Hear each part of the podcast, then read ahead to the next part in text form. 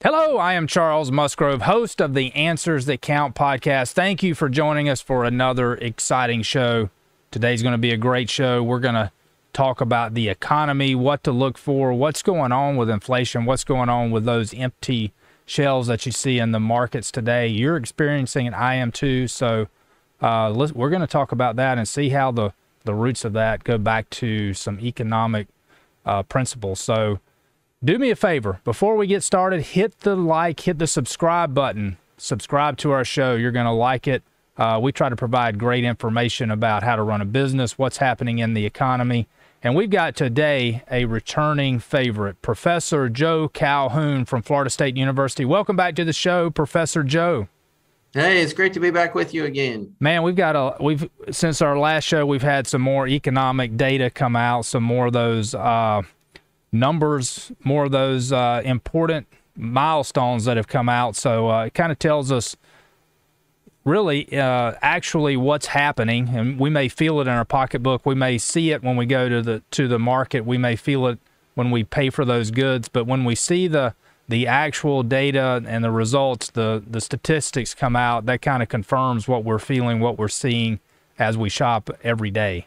So uh, let's kind of let's jump into that and the uh, the non-farm payroll numbers came out the first of the month. That's uh, I think that comes out the first Friday of every month. Is that right, Professor Joe? Yes, yes. As long as the, the Friday isn't like the first or second, um, uh, but y- yes, you're right. The general rule is the first Friday of the new month. The previous month's data is released. Right. So we've already had in October the numbers came out for September and yep. if I remember right, this is a, a week or so ago. The the expectation was that we were going to add close to five hundred thousand or over five hundred thousand to the to the uh, employment rolls. However, the number came out to be one hundred ninety four thousand. So on the surface of that, that would that would be disappointing. Is that is that a true reading of that? Yeah, absolutely. So, uh, in in any kind of financial market or the labor market, expectations play a key role. You see this a lot with stocks. Uh, you hear it all the time, you know, w- with a company that reported earnings. If they reported earnings that were good, but yet below expectations, the market views that as bad news. Same thing in the labor market. When you survey a bunch of economists, business leaders, and the, and the consensus is somewhere in the neighborhood of 500,000 because that was a trend that had been established the previous few months.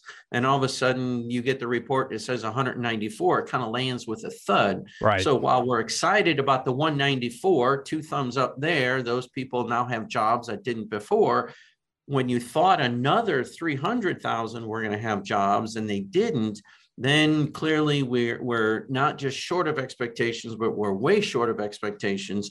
So then we sometimes have a negative reaction, both in the financial markets and in other markets, because we just simply thought we were going to do a whole lot better. Yeah, it'll be interesting to see what comes out in that November report that reflects back on October because we've had, you know, there's the federal government has been still pushing. They've not issued vaccine mandates, but they're trying to push that down to the employers. So you've seen a lot of uh, uh, states or municipalities, uh, cities where they've they've they're enforcing a vaccine mandate, and it's actually resulted in people losing their job or being fired. So it'll be interesting to see if that effect rolls into those October numbers that we see in the first uh, the first Friday in November.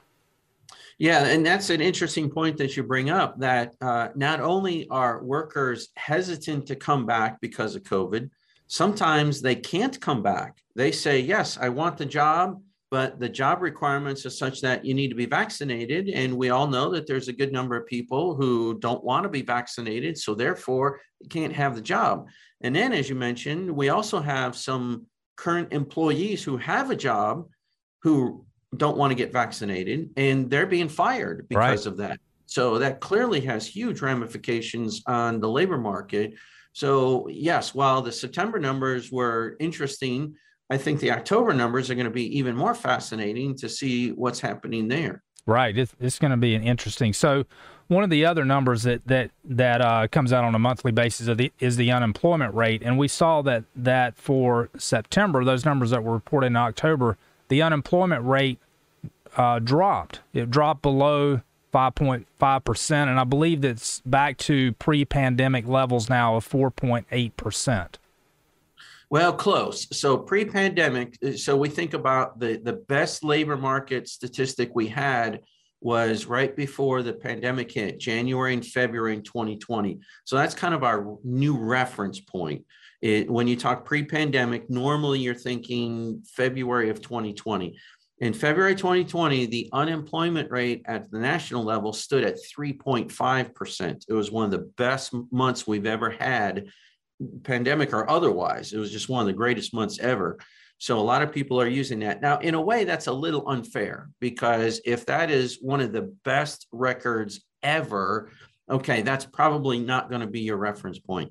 Usually, and when I teach my principles of macroeconomics class, I tell students that a, a more appropriate record or benchmark is 5%, because over a very long period of time, what we call the natural rate of unemployment, which has natural attrition and turnover and people retiring and new entrants, hovers around uh, in the neighborhood of four to six percent. So if you're going to take the average there and say five is my benchmark. So last month we were at uh, 5.2, and then for September we came down to 4.8 under more normal circumstances, that's a lot to celebrate. Yeah. But once again, if you're comparing to the 3.5 in, in uh, February 2020, well, then we're, we're a pretty long ways. But the best news is it's coming down. And we've seen a consistent trend over the last nine or 10 months about the unemployment rate just really stepping it down every month. So there's mostly good news there. It's not all great because obviously we, we'd like something closer to four. If you know you can get to three and a half, then 4.8% is still pretty high. But over a longer period of time, 4.8 obviously is lower than five, which is a more na- normal benchmark. Good. We're going in the right direction, but as you pointed out, we've not we're not at that pre-pandemic. This I think this may be the best we've had since the pandemic is uh, the 4.8. So it's it's a good sign. So there's some contradictory numbers there. We've got uh, added to the rolls 194,000. We're expecting 550,000, but yet unemployment went down. But we're still seeing it's almost like there's more people that are taking checking themselves out of the available to work rolls. But you've got another statistic that says what's available in the workforce is remaining steady. Yeah. So let's just remind people of some basic math here. So to calculate the unemployment rate, you take the number of people that are unemployed and put them in the numerator. Then you take that same number of un- people, uh, number of people unemployed, put them in the denominator, and then you add the number of employed. So the denominator is what we call the labor force, right. which again is unemployed and employed. So the common characteristic of all those people is they're able and willing to work. So in the denominator, you got those who actually are working and then those who aren't, but they're willing and able to. That's what we call the labor force. They're looking for a job. Yeah, they're looking for a job. So that's the unemployment rate calculation. So what happens is if somebody is unemployed, that doesn't necessarily mean that they're in that statistic because if they're, well, let, let me say that a little bit better. If they're not working, they're not necessarily unemployed. They if they're not working but they don't want to work they're happy with where they are. They're a retiree they're a full-time student. Those are the two traditional people that we think about or they just simply say you know what i, I just don't want a job right now that's that's just uh, my desire in life then we take you out of the labor force and we put you in another category and therefore you're not employed you're not unemployed so you're not in that statistic and you're not even in the labor force. So you're completely removed. So we have to be careful of just looking at somebody and saying, hey, you're not working, therefore, by definition, you're unemployed. No, we, we, we can't always do that. Interesting. So you would expect that we're still seeing a lot of help wanted signs out there. People, employers are still looking for employees to, to fill those roles. So Oh yeah, I mean, and it's not just the restaurant industry, no. the hospitality industry. I mean, you just you go anywhere, and it, they've got a help wanted sign from a grocery store to any other kind of retail to a gas station. I mean, uh, you know, you drive up and down any busy road that's got businesses, and it's almost guaranteed that uh, uh most of them are going to have a help wanted sign out there.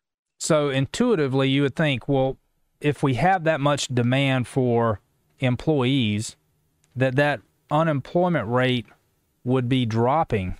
Not that we may reach the 3.5 as we were pre-pandemic, that high mark that you mentioned, but goodness, it still seems like there's a lot of people that we're not seeing the that NFP number, the non-farm payroll number, where the employment rolls are jumping.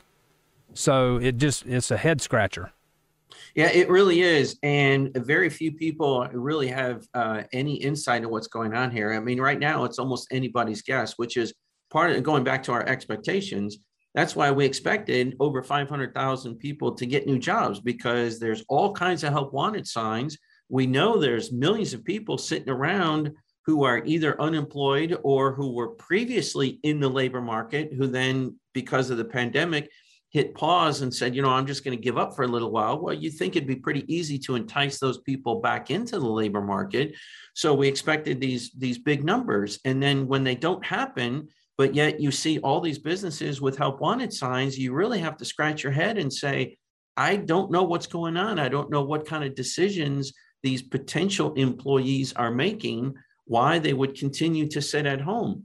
You know, for July and August, we thought maybe one of the primary reasons was because of the uh, abnormally high unemployment benefits. So if you pay somebody to stay home, well, of course, you can expect them to stay home. That's right. But most of those expired in September. So that's another reason why we expected a big surge because we thought, okay, the unemployment extra benefits go away. Now the normal unemployment benefits remain intact, but the the three or six hundred dollars that the federal government tacked on expired in just about every state that I remember. So you would think, okay, if now it's more costly for me to be unemployed, I'm going to get off the couch and I'm going to go get a job. And that didn't happen. So hopefully that's maybe, maybe we just have a one month delay. I mean, maybe it's just quite that simple. People said, you know what, I'll collect my extra unemployment in September and, and then in a couple of weeks, then I'll go get the job. So maybe we'll have a big surge in October, but uh, that's really going to be the fascinating part of the story is to see what happens in October when we know for sure the unemployment went back to a no, more normal level. Yeah, I think that'll be interesting to to uh, see because we also had in that time period that the protection for the rent protection went away as well. So you would think that would be an additional incentive for people to get a job and to be able to pay their rent because there there's no longer a protection for that. Yeah, and then the other thing is, you know, we would normally expect uh, businesses to increase their hiring for the big holiday season. So not only do you have the existing uh, help wanted signs, but normally we would see a surge in help wanted as retailers get geared up for the Christmas holiday season. So there's going to be a lot of interesting dynamics that are going to unfold in October. And I think, and at least I hope, we're going to have a little bit more information and a little bit more insight with the October numbers when they come out in early November. Yeah, we look forward to getting that. And you mentioned retail sales, so another sign of uh, we've talked about this often is is inflation. So one of the statistics that gives you an indication of inflation is the is the consumer price index. That also comes out monthly, and we saw that continue to go up in uh, in the October numbers related to September. So we saw that in the retail sales increase by 0.7 percent. Is that right? Yeah, retail went up 0.7. Yeah, so that that is a strong signal that consumers are willing to buy and can buy. Uh, so that's good news there. You like to see those numbers go up. But then, because they are buying and because of all the, the government spending, we did see an increase in inflation. Now, the last time that you and I together, we, we actually were talking about potentially some good news because the inflation numbers had had a nice downward trend. If you were to go back to June, just for that month, the increase was 0.9%, and that's unusually large. But then in July, the increase was 0.5 and then in August, it was 0.3. So right. even though they were rising, they were rising at slower and slower rates. So we thought, okay, you know, we're kind of on the downhill here. We're still annually above 5%, and we should be at two. So we weren't real happy about that, but we were happy that the rate of increase was going down. Well, now we've got a, a little tick upward. So again, in August, it was 0.3% just for the month. And for September, it was 0.4 which pushed the annual rate back up to 5.4. And the Fed's publicly stated target is 2.0. So we're more than double what the Fed wants to have. And it looks like we've got a little bump upward. So there's some concern there uh, because we were on a nice uh, downward slide to try to get this thing back under control, but now it really seems like it's starting to take off again. Yeah, it's not good, and and kind of tie some of those things together. If we have, we're seeing shelves that are empty, we're seeing fewer goods in the marketplace now, but there's more money in the marketplace. People are, are with the with the federal government putting more money out on the streets. It's uh, more money chasing fewer goods. That's the kind of the bottom line definition for what causes inflation. So I'm I'm uh, I'm not overly optimistic that we're going to see that number start to to uh, head down to the to get us to a yeah something no normal. I'm, I'm not either. So uh, I mean I think this is going to continue to bump around at that you know 0.3 to 0.5 percent per month, and then on an annual basis I think we're going to stay over five percent for at least the end of the year and probably well into next year. I mean, it's just going to take that long for these supply chain issues to work themselves out. You know, th- those things just don't happen overnight. Th- those take a couple of months, and and for the consumers, uh, we're just going to have to tolerate unusual things. I mean, you know, everybody's got their crazy stories about going into the store, and it kind of sounds like the start of a bad joke, right? I mean, consumer walks into the store right. and sees an empty shelf uh, I mean, I was in Home Depot a couple of weeks ago and I just needed a new hammer. And I was amazed that there were only a couple of hammers left on the shelf and they were all way more expensive and bigger than what I wanted. I just needed a simple little one for some little tapping around the house, nothing big. And I thought, oh my gosh, you know what what's happening here? I, you know, you go to the biggest hardware store in the world, and there's almost no hammers in there. They're one of the simplest tools in all of construction and you know consumers all have these crazy stories about they just can't find stuff. Yeah it is scary and it's uh you know some of the the uh the folks that i follow and look at they they've been predicting this uh this phenomenon where we've got empty shelves and and uh scarce goods and it's unfortunately it's coming true that that uh that is the case and and we see with the supply chain still disrupted we see ships not being able to port we see a, a shortage of of drivers to to uh, spread the goods over the United States. So there's a lot of issues that are still in flux, and it'll be interesting to see how the the lack of goods or the the backlog of goods getting to the U.S. what effect that has on on the employment numbers as well. Because if the goods aren't there for people to work on, that's going to have some effect also. So those things don't happen in a vacuum. It's a it's a ripple effect throughout the economy. Oh yeah, all it's like a big spider web. All this stuff is connected. You just can't peel one little piece off and think there's going to be no change anywhere else. It's all interconnected. Yeah, and as we're having this, as we're as we're recording this today, we're still under. We we still don't know what's going to happen with um, the the federal deficit. Uh, they have done a, I guess, an extension. They they've done a four hundred billion dollar extension to the debt ceiling limit that's going to get them to December, and then they've got to hash over that again. So I think we're at $28.8 trillion uh, deficit right now. So I'm not sure what they want to push that up to, but it all depends on what they're trying to squeeze through in the in the budget as well. Well, yeah, it all depends on how much they're going to spend. I mean, if they stop spending, obviously they don't need an increase in the debt limit, but that's very difficult for a politician to do.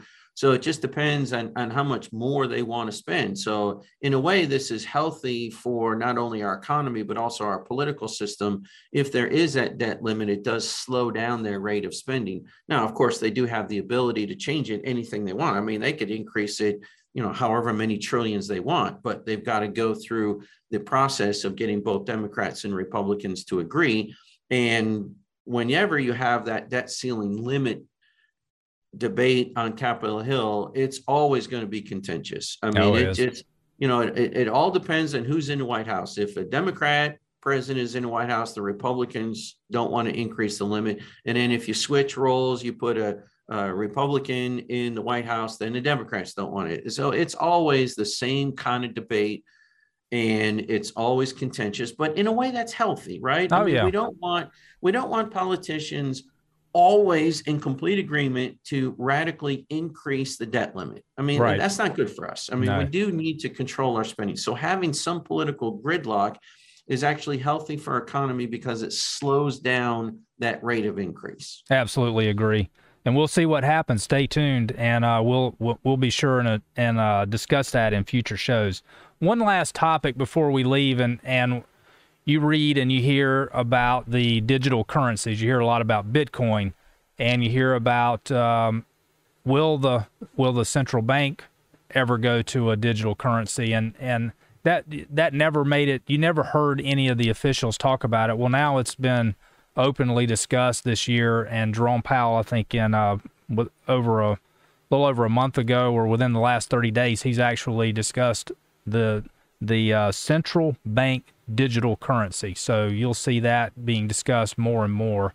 Uh, what what are your thoughts on that, and and maybe educate us on what what exactly is that the central bank digital currency?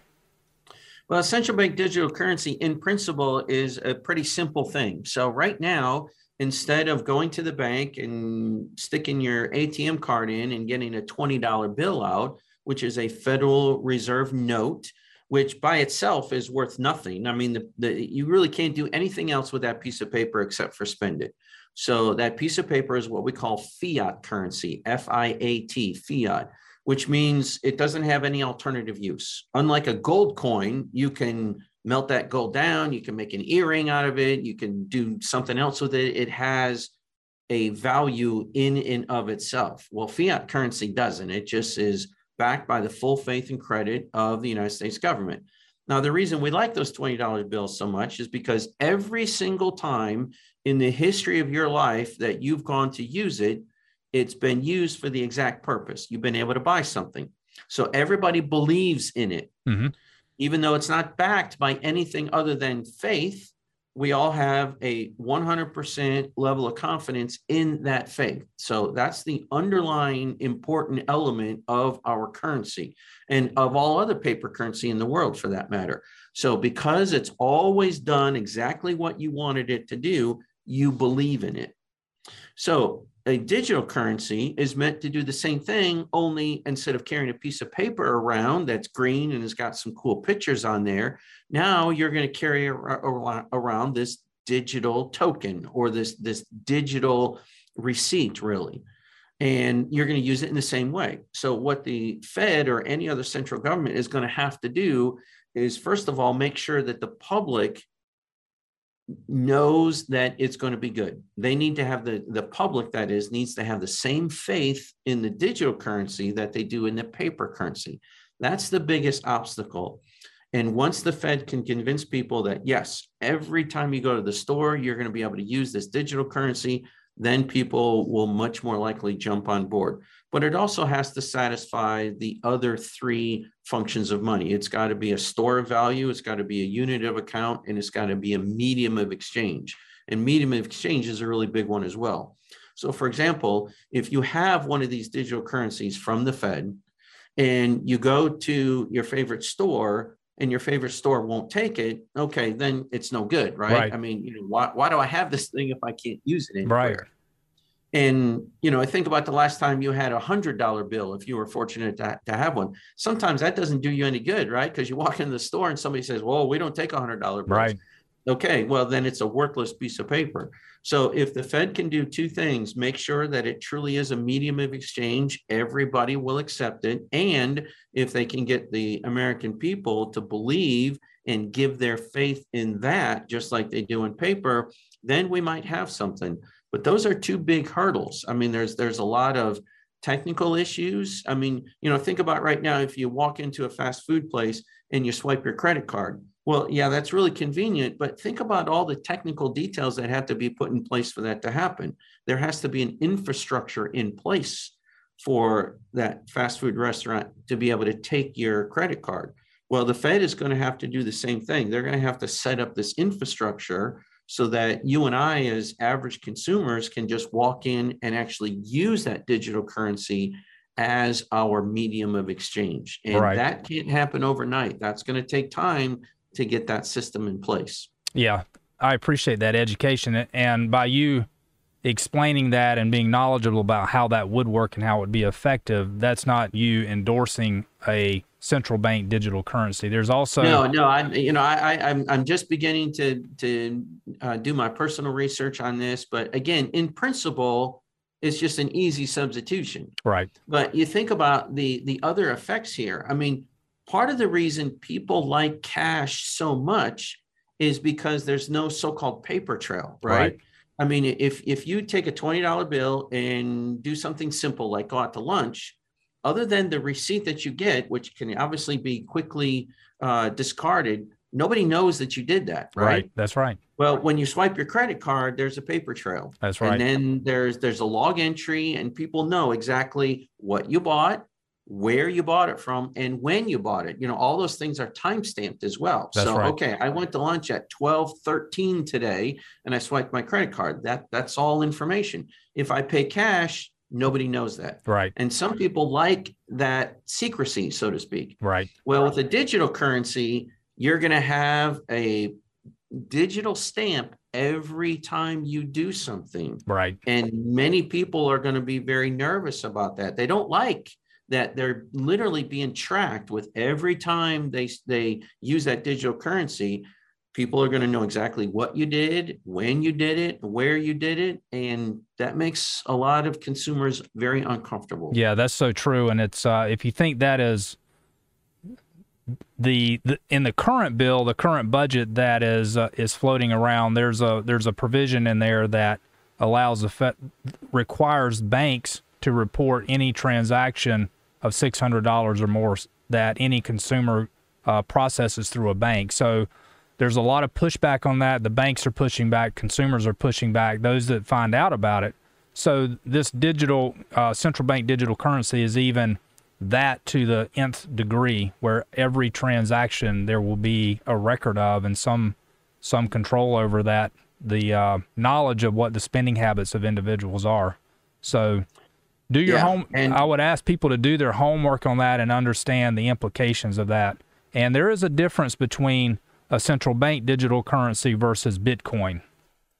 Yeah, Bitcoin Bitcoin is is totally private. Uh, there's no central bank in the world that's involved in mining or even regulating Bitcoin, and that's part of the appeal. Right, is that it is a private market transaction, and the government's not going to know about it. Right, and there is a limit as to the quantity of Bitcoin that are that are available. So, you it it limits mitigates any dilution of the value of that, unlike what we're seeing with a with a the paper dollar now. Right. So, a lot to think about there, a lot for people to do their homework on that and understand what this central bank digital currency is, understand the difference between that and a Bitcoin. Uh, there's just a lot of differences there, a lot of implications on on moving forward. Not that we're about to jump off the ledge of uh, moving to a digital currency, but it is. Hey, what we thought was impossible five years ago, we're now seeing possible, and and things that are are happening. So, don't think that is not going to happen or is not a real potential to happen. Right. Yeah. The old cliche, never say never. You know, today's never is tomorrow's can't live without. I exactly. Mean, it's really pretty amazing that sometimes things move very quickly. So never say never. Those are great words to end on. Never say never. You've heard it here on Answers Account. Thank you for joining us for another exciting episode. If you haven't already done it, hit the subscribe button. We'll see you next time. Peace.